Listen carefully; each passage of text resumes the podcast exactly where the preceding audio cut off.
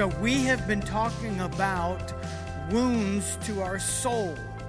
What happens to us when we face rejection.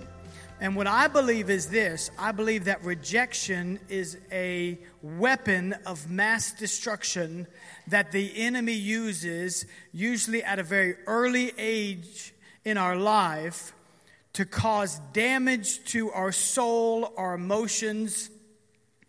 And we bring that hurt and that pain into relationship after relationship, into businesses, we bring it into careers. And so, if we don't deal with the pain of rejection, it's like we carry it with us through the different seasons of our life. And what happens with us, because rejection is an internal wound, it is often misdiagnosed. And the damage that it does, because it goes unseen for many years, can be catastrophic in people's lives. And so I want to talk to you today about how do we really get healed from the pain and the wound of rejection. And so let me recap for just a little bit where we started. We started talking about the reality of rejection the reality of rejection is rejection really says nothing about your value, it says everything about their vision. Because we looked at in the very first part of this series, Jesus himself was rejected. In fact, if you really read the, the scriptures and look at Jesus' life, he had people that were very close to him walk away from him. In fact, they actually walked away in large numbers large numbers of people walked away from Jesus. He is teaching, he is healing, he is feeding them, and yet they still walked away from him.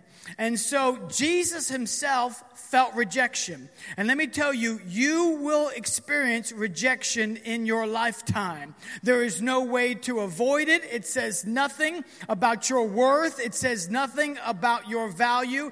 It is everything about their vision. Right? But that doesn't mean that we don't have to deal with the hurt and the pain.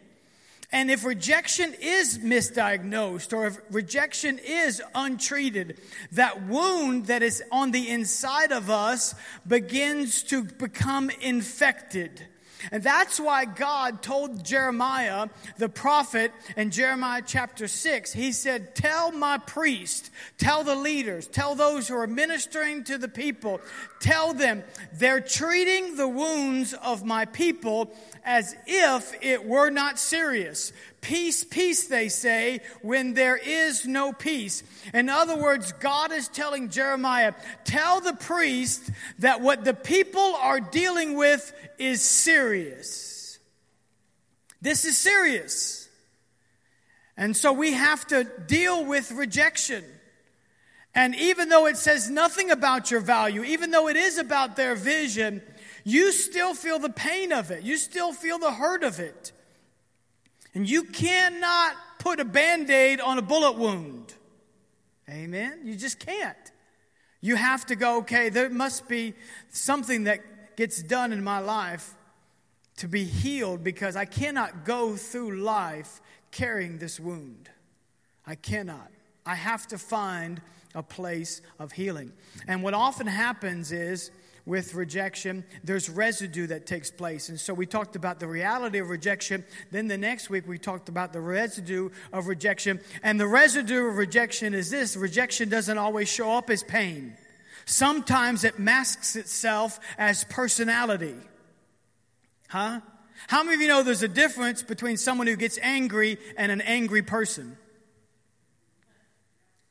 I'm gonna try that on this side. I said there's a difference between somebody who just gets angry, they get angry, or somebody who is an angry person. And so here's what happens. People just go, well, that's just my personality. God made me timid. No, He didn't. God did not make you timid. Rejection did. Rejection shaped you, rejection formed you. God didn't make you an angry person. I don't care what nationality you are. Come on now. We like to blame our culture, our nationality, our ethnicities. When the truth is, no, you're carrying the wound of a past hurt, and that hurt has never been healed, and it has reshaped your personality so that you get angry, you get hurt, you get stubborn, huh? You just let people walk all over you. How is it that somebody could go from an abusive childhood to an abusive marriage? How is that possible? You saw it your whole life. You saw your dad beat your mom, but yet you married somebody that's the same way? How is that possible? It's because rejection has reshaped your thinking. See? And so we have to go, okay, that's not how God made me. God didn't make me a doormat. Rejection shaped me to be like this. And so it's not that I'm carrying this pain, I'm carrying a personality that has to be reshaped. I can't just be stubborn or dismissive, and I can't be just like this the rest of my life or, or have people, because I'm so easily offended, have people just walk on eggshells around me. Come on now. That's not how God made you. So, so we have to deal with this residue of rejection. And we read in Luke chapter 9, watch this, Luke chapter 9, Jesus calls his disciples together. He says, Hey, boys, come on, I want to talk to you for a minute. I give you power and authority over the enemy.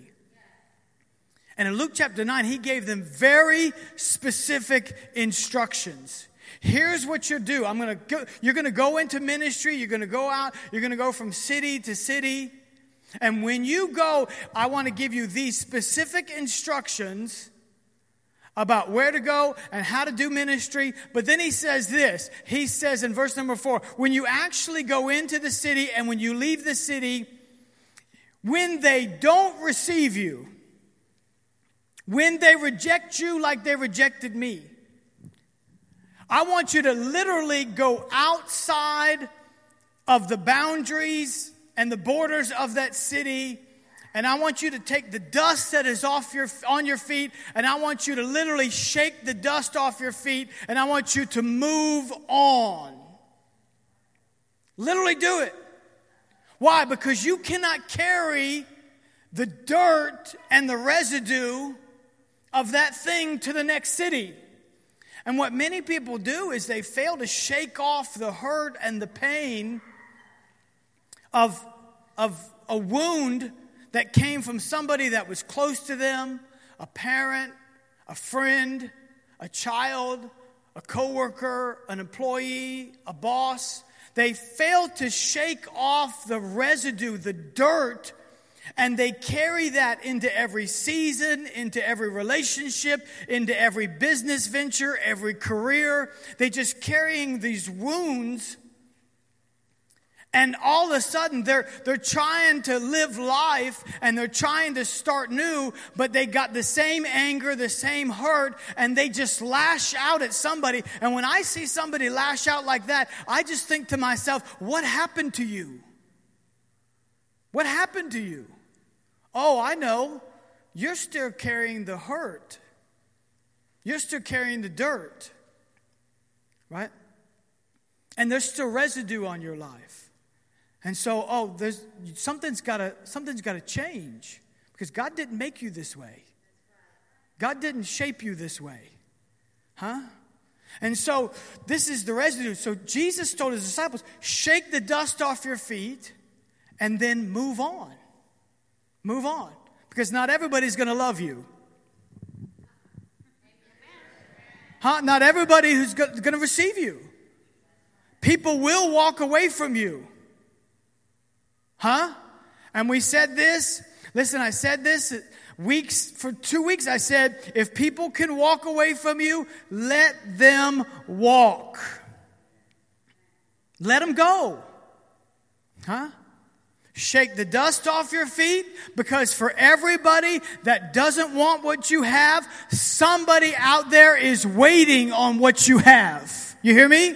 For everybody who doesn't receive you, somebody is praying for you to show up. So you go, okay, I'm going to shake the dust off my feet and I'm going to move on. And so we talked about it two weeks ago. How do I shake the dust off my feet? I have to choose to forgive. I forgive them. It starts with these words I forgive. And that is an ongoing, constant life lesson that you will never, ever graduate from. I forgive. And when the thoughts come, when the anger starts to build up, come on now, when you start to, to, to see your life as, as being a victim, you go, no, no, no, no, no. I forgive. I forgive. I've forgiven them. I forgive them. Now, let's talk today about this. How do I move on? How do I move on? And if there was ever a person in the Bible that learned how to move on from hurt, huh, and pain, and, and abuse, it's this guy named Joseph. Right? Genesis chapter 37, let's start reading in verse number 18. Here's Joseph. Now, just to give you a little, a little bit of background, Joseph was favored by his father, and his father had perpetuated favoritism that he had received. So there's this family history, huh? Called dysfunction. How many of you know there's no such thing as a family that doesn't have some form of dysfunction? Right? There's no such thing as a fully functioning family. Right? So we all have our dysfunction. We just have different levels of it. Come on now.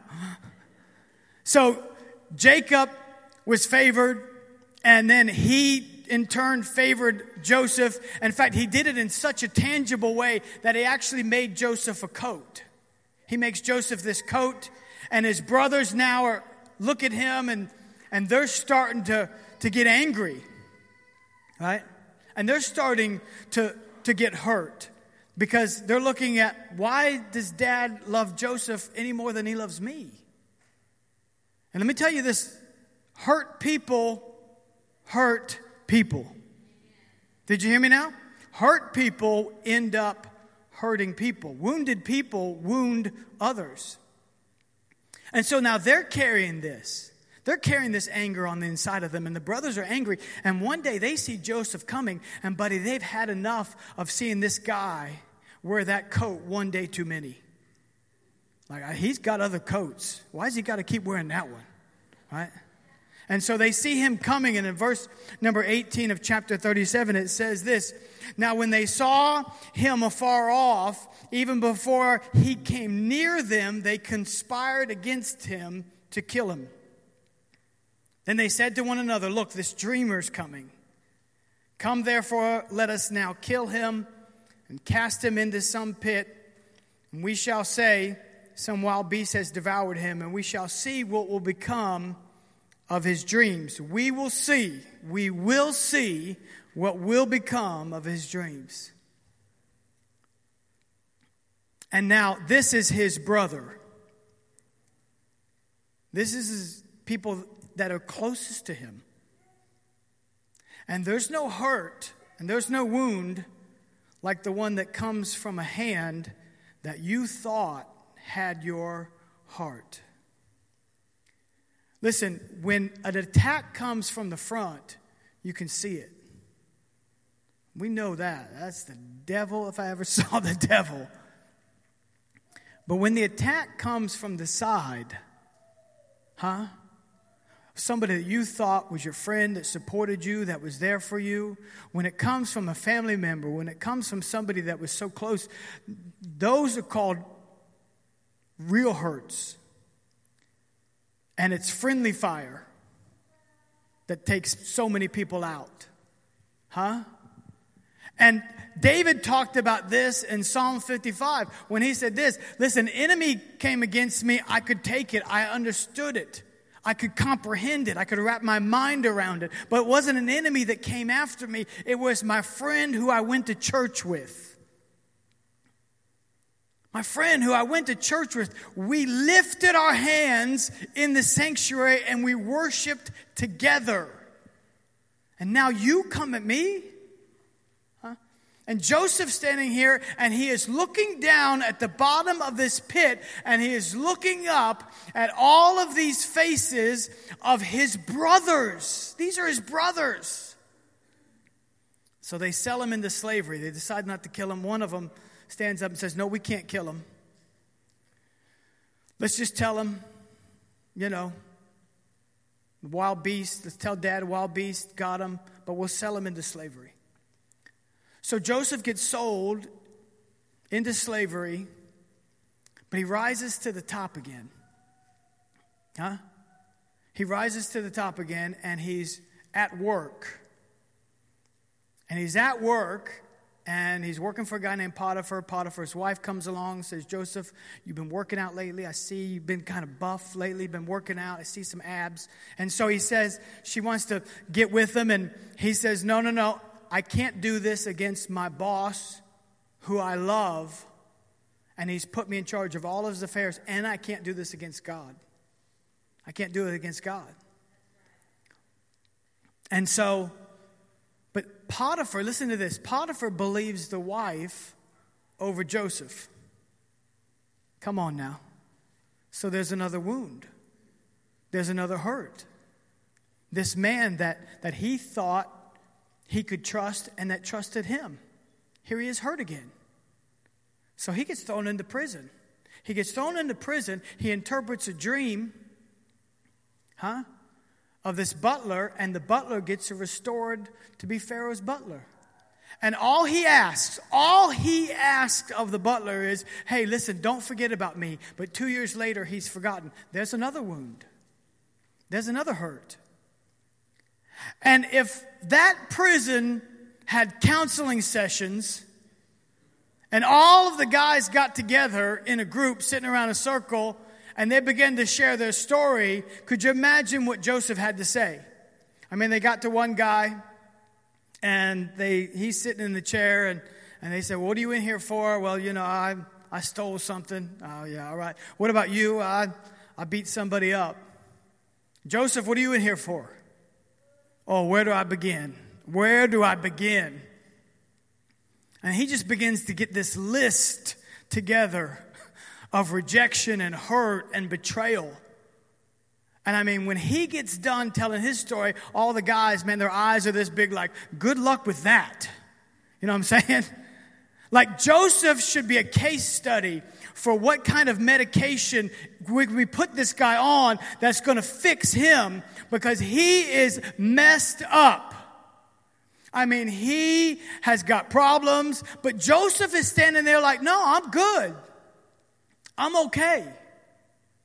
And this is what we've learned about Joseph, and, and, this is the lesson we have to really understand today is that Joseph, somewhere along the way, he learned how to forgive because there's no way Joseph could walk through the things that he walked through and live the life that he lived if he didn't say, God, I forgive them. I forgive them. So Joseph gets restored, right? He gets restored not just to Potiphar's house, he actually is brought before Pharaoh, and Pharaoh says, Hey, listen, interpret, I got a dream. He interprets the dream for Pharaoh. And Pharaoh says, Listen, I need a guy. I need a guy who's going to be trustworthy, he's going to have integrity. And, and I see that in you, Joseph. Joseph becomes second in command. Now, watch this. Watch this. Genesis chapter 41. Joseph gets married. He has two sons. And in verse 51 of 41, it says this And Joseph called the name of his son Manasseh. Manasseh means this God has made me. Did you hear me now? God has made me forget the pain of my father's house. God has made me. Now, I want you to focus in on something because this is why this is important. You need to know that time does not heal, status does not heal. Money coming back to you that's been stolen from you does not heal.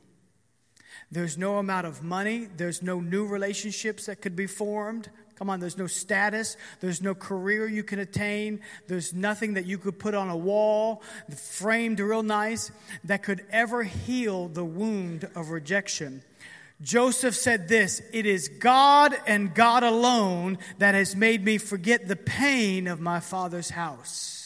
It is not all this money. At this time in Joseph's life, he is now wealthy. He has status. He has position. He has everything you could ever want in life. And he said, none of it has brought healing to me. It is God that has caused me to forget. And he looks down at this newborn baby and he says, God has healed me. God has healed me. All right? And I want to talk to you about that healing for just a minute because there is healing from rejection, and it comes three ways. First of all, you have to say this I will forgive. Number one, you have to say, I will forgive. I will forgive. I'm just going to forgive them. I choose to forgive them. I, will say their name. We went through this step a couple weeks ago, and that's just something that you got to continue to do. Number one, you have to say, I will forgive. I will forgive my father. I'll forgive my mother. I will forgive my brothers. I will forgive them. I don't need a text message. I don't need them to write me. I don't need a card in the mail. I don't even need the money that was taken. I don't need any of that back. I choose, with no strings attached, I choose to forgive.